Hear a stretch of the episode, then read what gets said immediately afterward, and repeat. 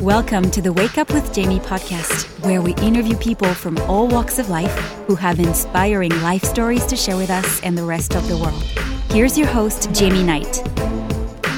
All right, hey guys, it's Jamie here from the Wake Up with Jamie podcast. Just uh, chilling out here in beautiful Medellin, Colombia. It's a very nice day outside. The sun is beaming.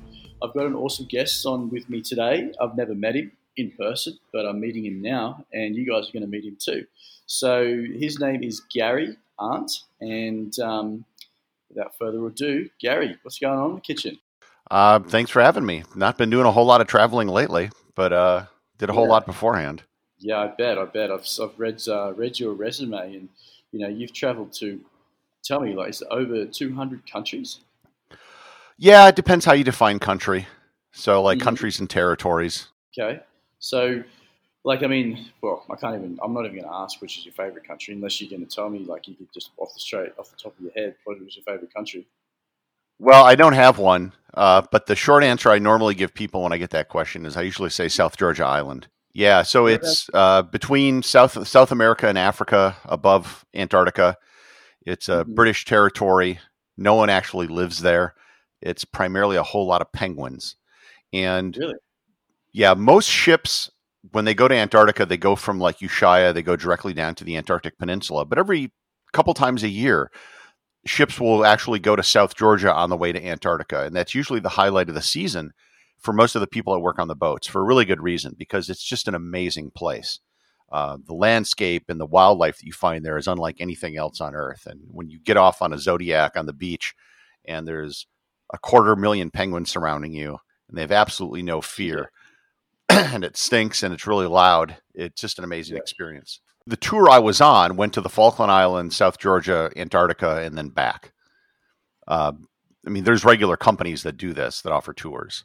That's um, that sounds cool. So that's your favourite place, I guess.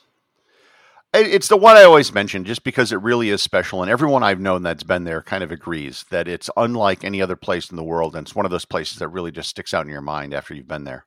Let's go back, Gary. Let's go back to when you were younger. Where did you grow up? Uh, Wisconsin. You've been traveling for around nine years. What, what, like when you were younger, did you have that desire to go and travel? Like, was that something that you just felt like you needed to go and do one day when you got older, or was it um, something that you're inspired by from family or friends or you know TV?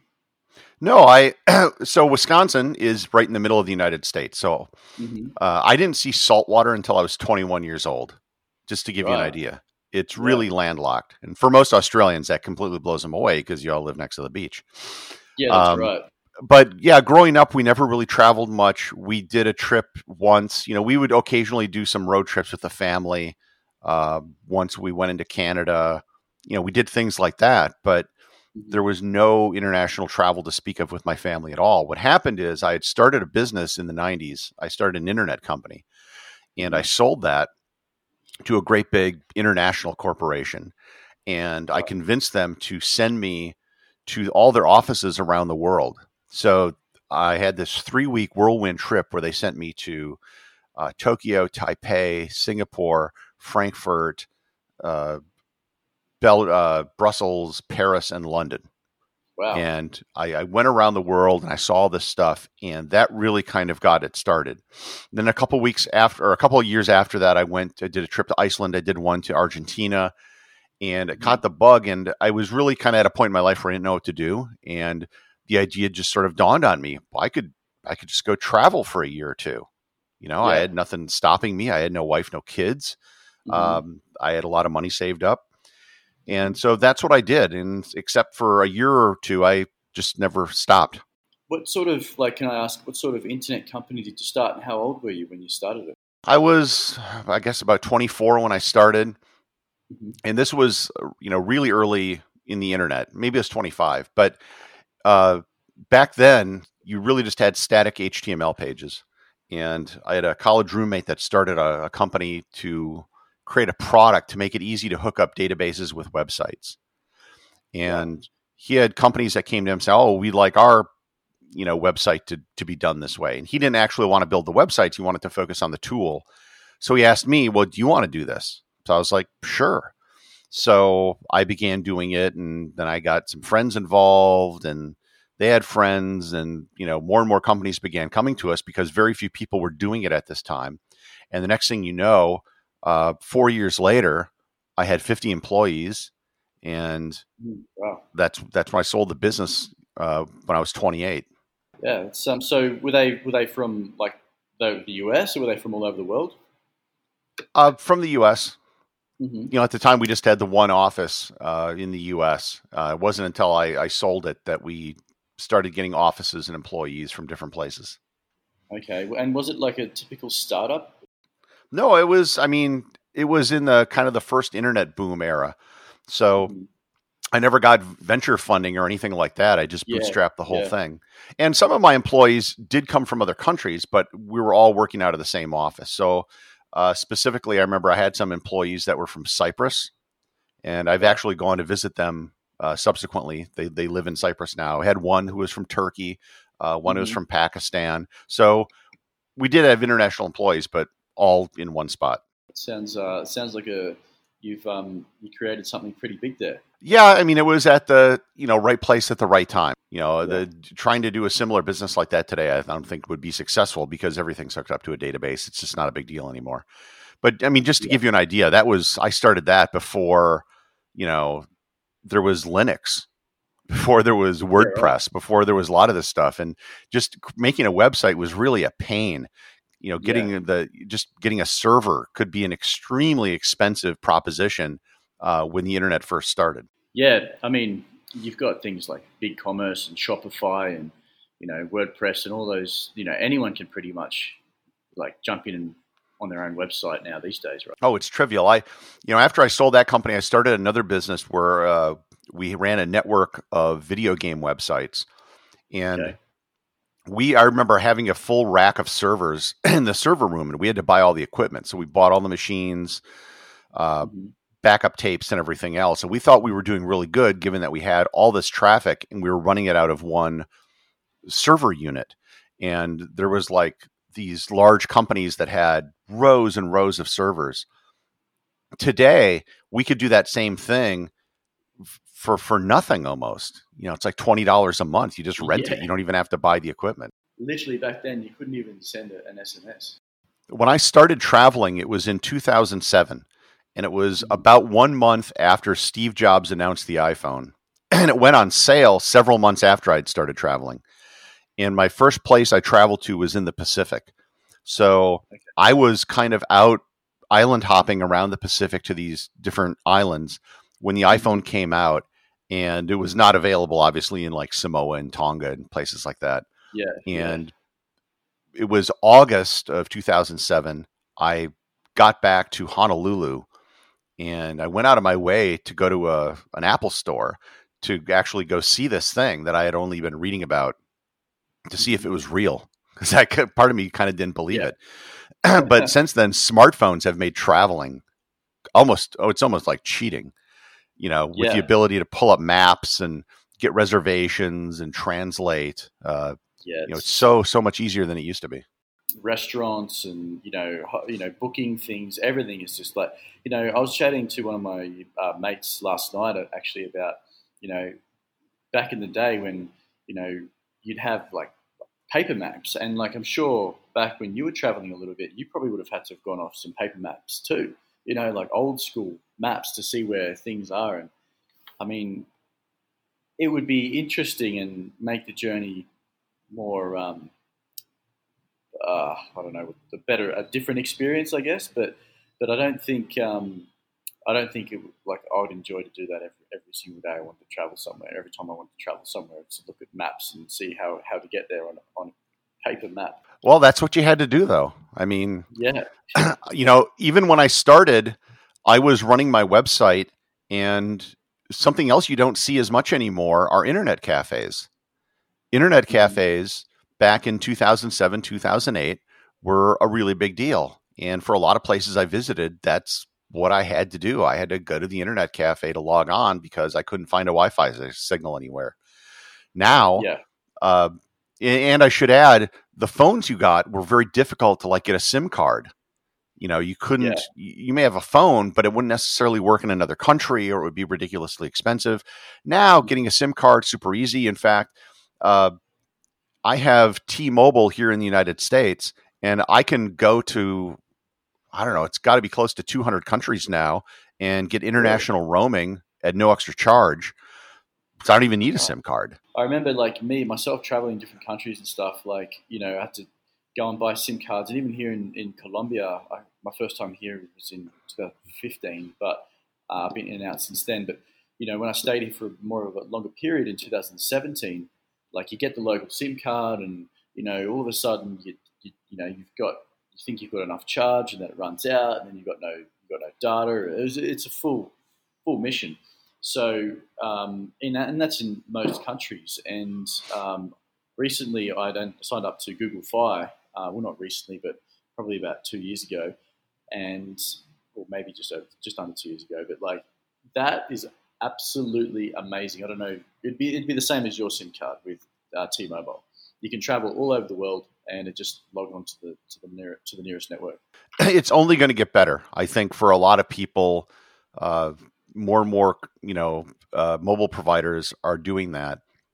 There are still some places though, like when I go to when I fly into London, they usually will have a vending machine with SIM cards right there at Heathrow, and yeah. I can just pop that in, and it's like with Three Mobile, it gives you a month of unlimited internet, and it's at you know fast speeds. Plus, they also have unlimited roaming in like France and a couple other countries. So if you do yeah. go to Europe, you can just sort of use that. So tell me, which countries, what were your top three countries in the Middle East that you liked the most?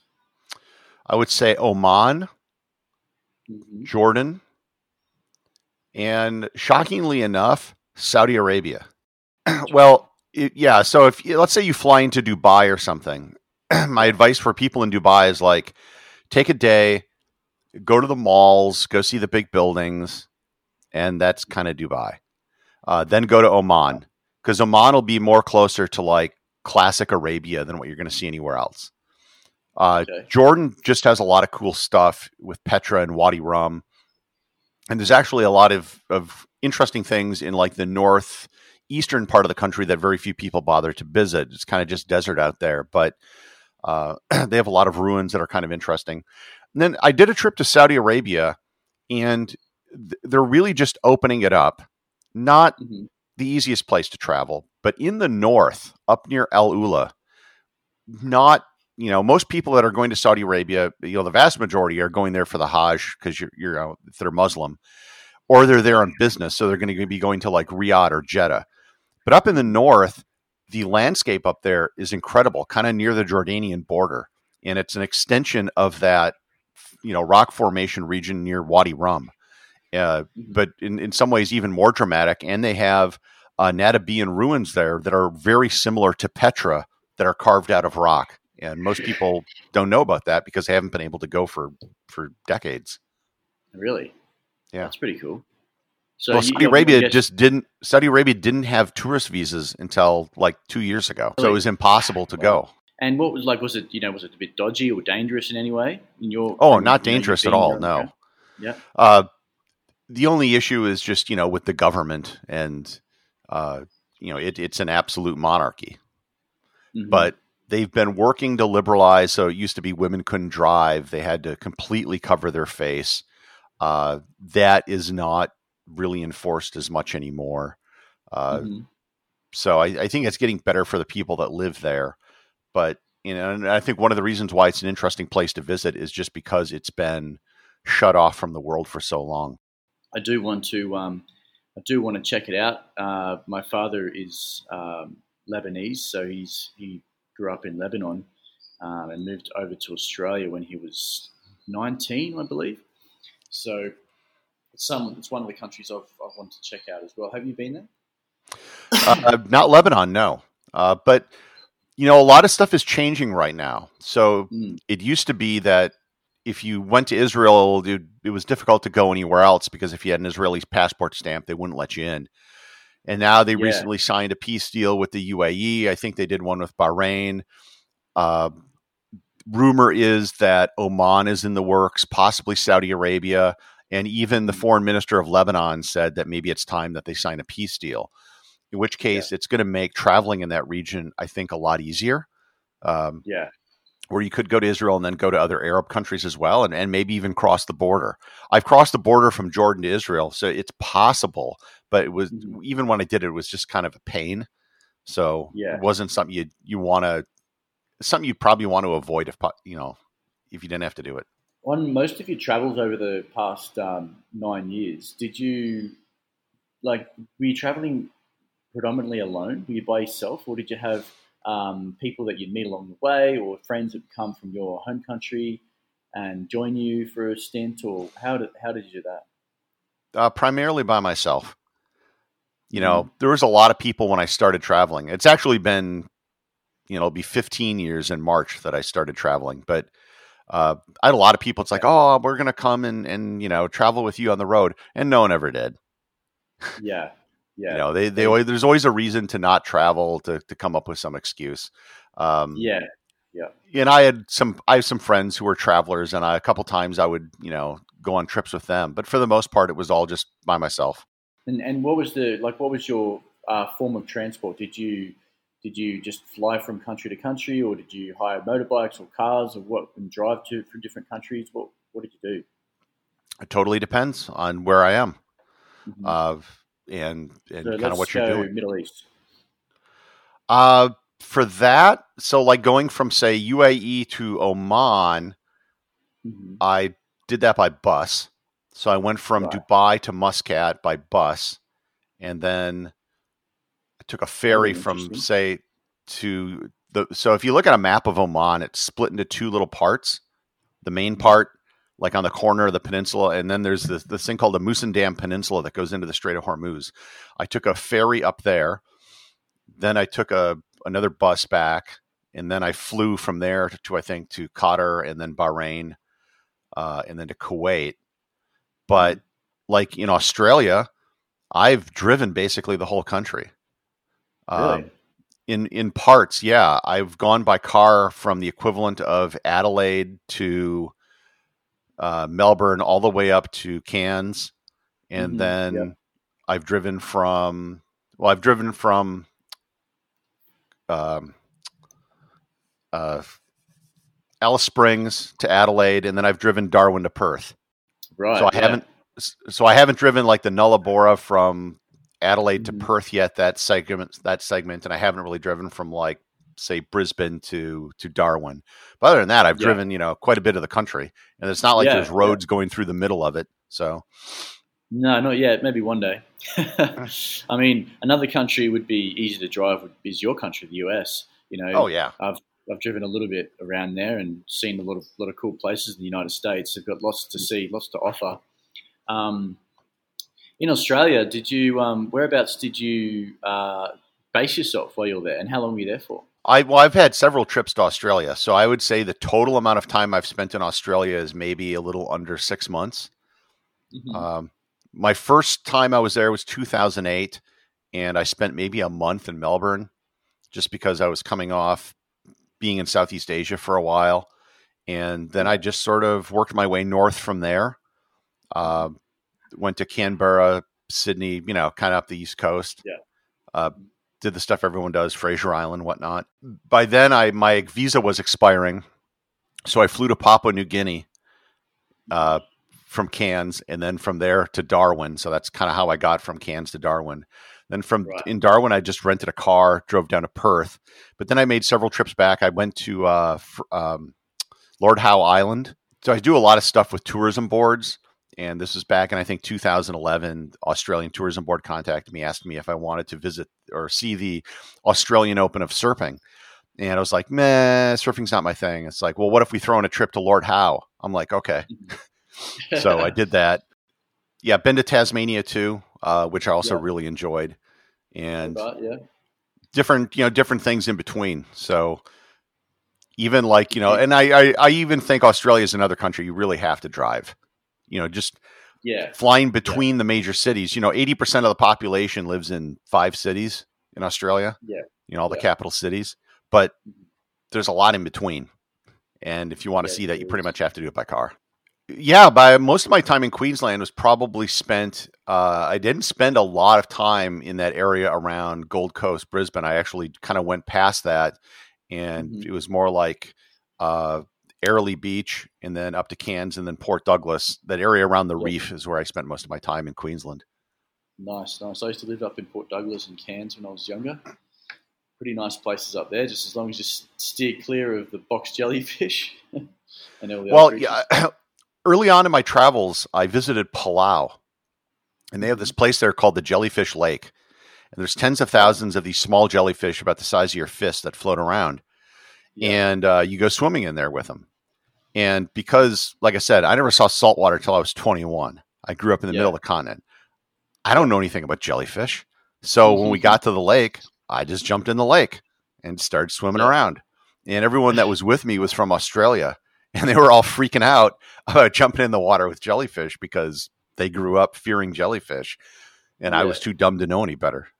Uh, Oh, they've evolved away their they've evolved away their stingers because they're in a lake. They're not out in the open ocean, and there's no predators there. Well, I mean, did you go swimming? You went. You must have gone swimming in Cairns and Port Douglas, the reefs and stuff like that. Uh, yeah, I do diving, so I've I've done several dives out in the reef, uh, and I actually took a helicopter to to one of the dive boats once. Uh, I think it was from Airlie Beach, and that way I, I got some aerial photos of like the Whitsundays and whatnot. So you enjoyed Australia by the sounds of it. Oh yeah, uh, I really like Western Australia too, uh, because it, it's just there's no one there. It's just an enormous, you know, expanse of space, especially when you get into like the northwestern part of the country around Broome. There's just nothing there. Um, yeah. and uh, you know, you know, Perth is a big city, but there's nothing next to Perth. It's just kind of this thing uh, out by itself. Um, so to to really experience Western Australia, I mean, there's really nothing like that. There's no, we don't have anything like that in the U.S. That's so remote and removed. Yeah, I mean, you can have this just enormous expanses of beach all to yourself. You've spoken about you know traveling around, and you know you, you you built a company and you sold it, and you know you've had some cash to to go off. Did that cash last you the whole time, or like did you create sort of new businesses along the way uh, while you were traveling for the for the nine years straight? What, tell me something more, more about that. Well, my website became pretty popular, and I gathered a pretty large following on social media, and uh, my photography really improved. I didn't know anything about it when I started, and I, I ended up being uh, named the travel photographer of the year several times in North America. So that was able to uh, fund my travels for quite a while. Plus, like I said, I was working with tourism boards, uh, travel companies uh, to do promotional things. So that helped a lot as well. So that was pretty much you were you were fueling off your social media um, and photography while while you're traveling uh, after Right. a period. Yeah, that's awesome. So, um, what do you, what sort of camera do you use? Uh, currently, I'm using a Sony A7R2, but in the past, I used Nikon. But I was kind of upset with their rate of progress, so I switched to Sony. I want to say like four years, maybe. Uh, pretty happy with it. Uh, you know, it's a full frame camera, really good in low light, and you know, I've just taken some some great shots with it, and I've gotten shots I never could have gotten before uh, because I'm using that camera. So that's that's, That's really what matters. Do you just take like do you take GoPros around with you, or do you just have just that camera and that's your go-to? That's it. I don't bother with GoPros. I mean, if you're doing video, that kind of matters, but I just Mhm. focused on still photography. The pandemic, you, you spoke about. Well, I've read about how you pivoted. Tell me more about that. Pivoted during COVID, what, and what was your plans? What happened? Where were you actually based during the whole COVID? I was, uh, well, I lived in Minneapolis. So what happened is I got back from a trip in on February 28th from Portugal. And at the time, this was, you know, COVID was in the news. It was mostly in China then. I think there were a couple cases in Italy that were being talked about. I got back from Portugal. I get really sick for a week. And I didn't think Really? about it. I thought I just had the flu. In hindsight, maybe I had COVID. I never got a Yeah. test, so I don't know. Yeah. Um, but then over the course of March, everything just changed. Uh, you know, I'd run tours. I'd have people that would book tours through my website. You know, visit the website. So I had advertising revenue, affiliate income, and all it all just disappeared because people stopped traveling, and the travel industry stopped paying money for marketing and advertising. And tourism boards, they get their money from usually taxes on hotels and things like that. So they didn't have any money, and everyone went into survival mode. Yeah. They weren't, you know, they, they were just trying to hang on, not go bankrupt. Uh, that was the only concern. So my income dropped by 95%. Really? You know, it just it just disappeared. I never in a million years would have thought that the that the tourism industry would disappear, right? Just shut down completely, right? And that's fundamentally what happened. Hmm. So at first I thought this was going to be over in a couple weeks. I think a hmm. lot of people sort of thought that in Yeah, March. so. So in fact, I was even talking to a guy who does tourism stuff in China, and they were getting the brunt of it. And I was hmm. telling them, "Oh, maybe we could do a project in like April or May, where you know to help the the tourism industry come back in China." That that's kind of how naive I was back in March, and as far as what I thought would happen, I did not expect the whole world to shut down and for it to happen this long. Um, Yeah. But after you know May and June kind of happened, I realized I, I needed to sort of do something.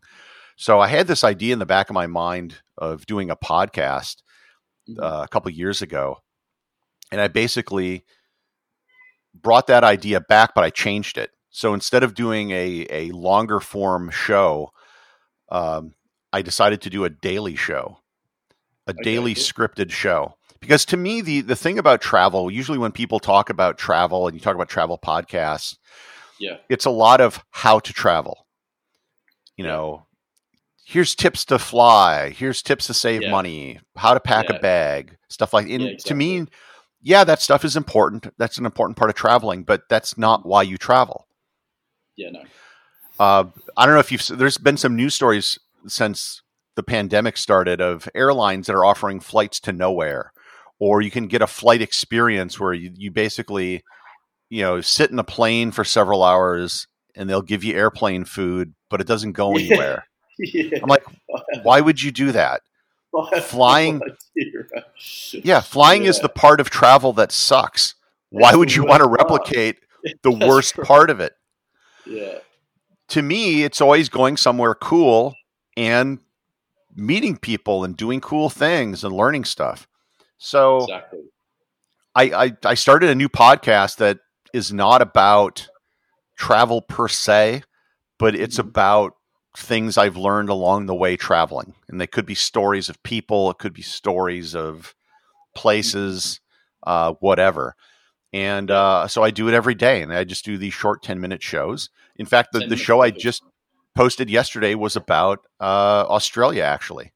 Oh, Uh, really? The last, yeah, so in 1984, the very last Aboriginal people who had never made contact with Europeans uh, stopped being nomadic, the Pintupi Nine. And they were way out in the middle of the desert in Western Australia. And uh, there were nine of these people in a family.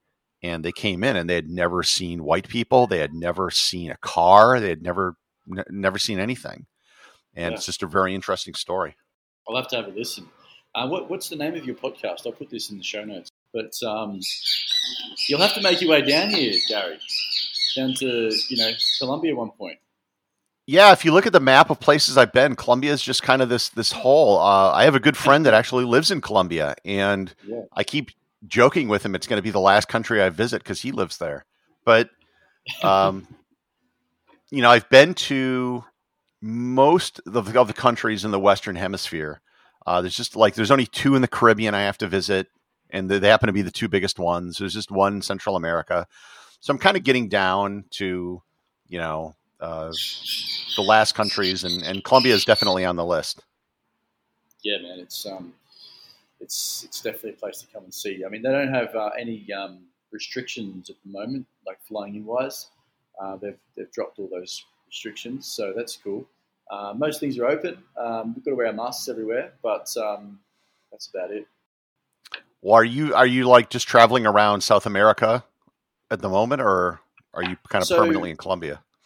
I um, so I've, I've worked on um, on yachts and I've travelled uh, a lot with on, on super yachts around. Um, but I, I pretty much left Australia in 2017 and moved over to Medellin, um, and then uh, Mexico, and, and sort of that's where that's where it all started for me. Continued on to the US, and then um, and then over to Europe and, and, back here. I usually always come back to back here for a few months um, every year, roundabout, because it is nice. It is cheap, leveraging the dollar and stuff like that. Um, nice people, and you've got I've got a little group of friends here in um, in Medellin, my expats from America and Poland and Canada and stuff like that. So yeah, it's a cool little community down here as well. Um, so it's sort of like a second home, I, I feel. Yeah, that's uh, that's the plan. Just um, working on e-commerce and getting something, getting some things started on there, and um, yeah, that's that's my plan pretty much for the moment. I might be actually heading back to Australia uh, next year, early next year, depending on the lockdown and the COVID and all that jazz. so yeah, uh, they're really harsh about it in Australia. Bit. Oh yeah, yeah, man. It's like they've literally um, like to, for me to re-enter, I've got to pay three thousand dollars just to get just to enter the country again for quarantine wow. for two weeks. Yeah, so I don't really want to do that. I'd prefer to wait, but there is an opportunity that I might go and take for six months and do that opportunity there, and then uh, and then I'll leave again. But um, we'll see what happens. I've had a lot um, of people ask me like, "Oh, where's the first place you're going to visit once you can travel again?" the answer is, I don't know because I yeah. really don't know when this is going to end or what's going to happen or or the mm-hmm. process by which you know maybe you're going to need a vaccine requirement. Yeah, I, I don't know what's going to happen, so I'm really not even making any plans right now. Yeah, I think I think the like I mean a lot of people are going to be against this vaccine, but I think there's going to be pretty much a lot of countries saying you know you, you're only going to be allowed to travel unless you have the vaccine, which is I mean everyone's going to have a different different opinion on that, but um, we'll see how that goes. Um, did you? A quick question: Did you ever travel to um, Republic of Georgia? No, I haven't been to the Caucasus yet. That's another okay. Kind of hole in the list. Yeah, I'm. I'm actually very interested in that that country, and um, it's becoming up. You know, up and coming for digital nomads, and it's a it's a very cheap country and safe and all that stuff. So um, I'm looking at that. You know, they've got a visa, a digital nomad visa. Yeah, there's a bunch of countries that have basically uh, started issuing those visas. Georgia has, Estonia has, Barbados has. Uh, yeah. A couple other countries have recently too, because I think they're wising up to the fact that if they can get someone to come and live in their country and spend money but not take any local jobs, yeah. it's a plus to the economy. So why not? A hundred percent. You know, like people, they're earning money, they're spending money, they're paying rent, they're eating and drinking, and not ta- exactly not taking any jobs, but um, and you know they get experience and everything. So it'd be you know a lot more countries need to jump on this bandwagon, like especially South America. There's none here yet. There needs to be one in Colombia, that's for sure. So because um, at the moment we can only be here for uh, three months, but then you can extend for another three months, so six months in total per year, uh, and then you have to leave. Um, so yeah, they need something like that here for sure. Well, I think I don't know if you've been paying attention to what's happening with Starlink. That's going to change a lot because you're basically going to be able to get high speed broadband internet everywhere on Earth, and it's going to open up remote islands, uh, places in Africa, you name it, that currently you know you, you couldn't work remotely from because of the infrastructure. It's going to open yeah. all of that up. Oh, yeah, well, you know who Elon Musk is, right? Yeah, yeah. Yeah, so his company SpaceX has been putting. They now have almost 900 satellites, and they're in a low Earth orbit constellation. They just started the beta program about a month ago uh, mm-hmm. for people in northern latitude. So if you're in the northern United States or southern Canada, it's basically it's a satellite internet service, except because it's in low Earth orbit, you have very low latency and very good download speed. So there's tons of screenshots of people that are in the beta who've literally taken their dish out to the middle of a forest in the middle of nowhere and are able to mm-hmm. get 150 megabits per second download speeds. Really? Wow. Yeah. And they're they keep adding more satellites. They're they're doing about two launches a month, where they have about 40 satellites in each uh, rocket. And mm-hmm. as they add more, they're going to so it's about 45 degrees north or south so the same level of latitude north or south. So they're getting to the point where southern Australia and Tasmania is going to be covered. Mm-hmm. And they're just basically working their way towards the equator. And as they do that, it's, yeah, you're going to have fast internet everywhere, everywhere on the planet. Gary, did um, do you speak any other languages? Not really.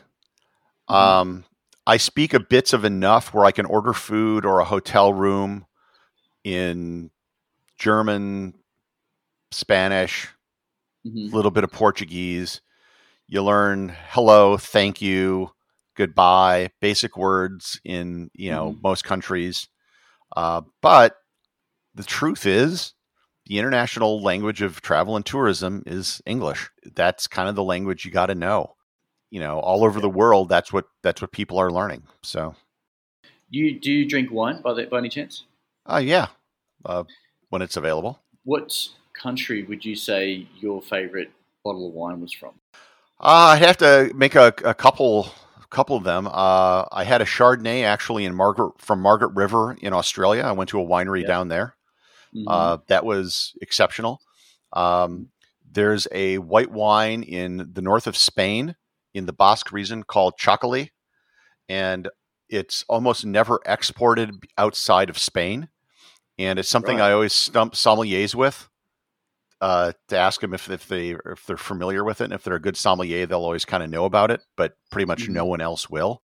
Uh, La Riojas in Spain as well. Uh, I've really enjoyed that, and uh, probably Argentinian Malbec. Over the years, I've sort of got more into drinking some wine, red wine, white wine, and um, I just like to hear other people's opinions on um, on their their wine experience, and especially people who have travelled a fair bit as well.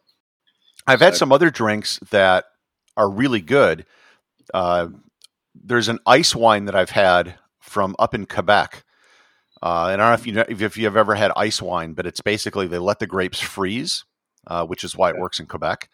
And then it, it it's like a really sweet dessert wine. You have, can only find that in northern latitudes. And then probably my favorite drink of all are the hard ciders from northern Spain. I really? absolutely love those. And uh, Yeah. if you ever get a chance while you're up there to visit a, a those are uh, great. They're extremely dry and hard to find. I had to really hunt them down to to find bottles of it in the U.S. Yeah, interesting. Um, like you've been to Ireland, right? Yep. And you've had their cider over there. Yeah, the ciders that you find in like uh, Ireland and the UK, they they do have some drier ones that are available.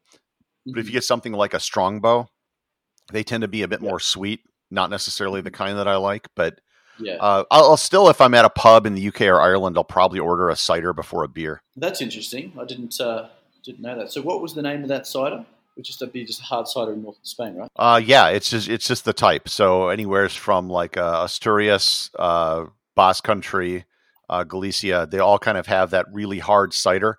And they have, if you go online, you can find videos of the way they pour it. What they do is they hold the cup as far down as they can, and then they hold the Mhm. bottle over their head. And Oh, really? yeah, so it, it pours, you know, this really, really long pour into the glass. And then they only serve maybe about as much in a glass as you would as if it was a hard liquor, like if you were serving whiskey or something. And oh, really? yeah, Okay. because it's it. I'm, actually, I don't know what the alcohol content is. I'm guessing it's probably a little bit higher than most ciders, but because it's so dry, uh, that's how it's served. And uh, yeah, it's just great stuff. Is it with um, ice? Like you put ice in the glass first, or they just they have no ice? It's just in a normal plain glass. Uh, when I've had it in Spain, it's usually without ice. I went to uh, a sidreria in the Basque Country where they had this enormous wooden barrel, like Mhm. twice your you know an average person's height, and a tiny little spigot on it. And they would turn it, and the pressure in the barrel would make the cider to shoot out. And you just mm-hmm. hold your glass in the mm-hmm. stream, and then you kind of just follow it up the stream. And the person behind you waits with their glass, and then they do the same thing. And that's how everyone fills it up. That's funny. Where, where was that? That was outside of Bilbao. Um, I'm guessing it was mm-hmm. like, I don't know, within 30, 40 kilometers of Bilbao. I forget the exact spot. I'd have to go look it up. That's awesome. That's uh, sounds great, Gary. It's uh, it's almost time, but um, I've had I've had a pretty good time talking to you, learning some new things, a lot of new things actually, things I could barely even talk to you about because I haven't experienced. But one day, maybe. Um, Travel is a lifetime endeavor. yeah, it's it's something that's you know, I think everyone needs to do at some point, and they don't have to do it forever. But I think traveling and experiencing the world and some languages and cultures and stuff, it's everything that you've exactly that you've done. You know, I think people just need to um, to sort of step outside the square and get out there.